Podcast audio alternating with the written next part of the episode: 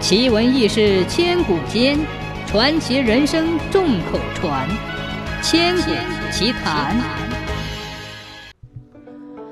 据说从前有个妇女，早晨起来就在她那个简陋的房舍中围着篝火堆烤火，火星啪的一声蹦到她身上，烧透了她的衣裳，烫痛了她的皮肉。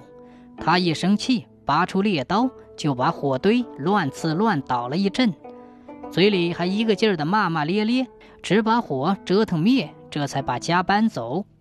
当天晚上，他在新的地方想生篝火，却怎么也点不起来，急得他只好去邻居家寻火种。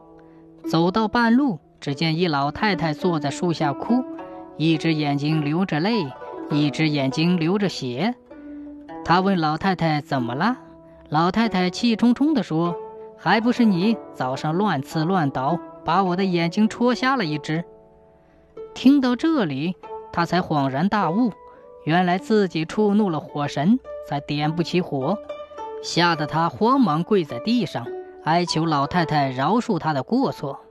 老太太严厉地把他斥责了一顿，告诫他说：“以后再也不许那样乱刺乱捣了。”这回念你早起晚睡，埋头干活，把喂马、熟皮子、扫尾子、生火、煮肉，所有的事情都做得井井有条，就饶恕了你吧。不用借火了，赶快回去点火吧。他回家再点火时，火就像往常一样，呼啦一下燃烧起来。从那以后，鄂伦春人对保护火种的女神非常崇敬。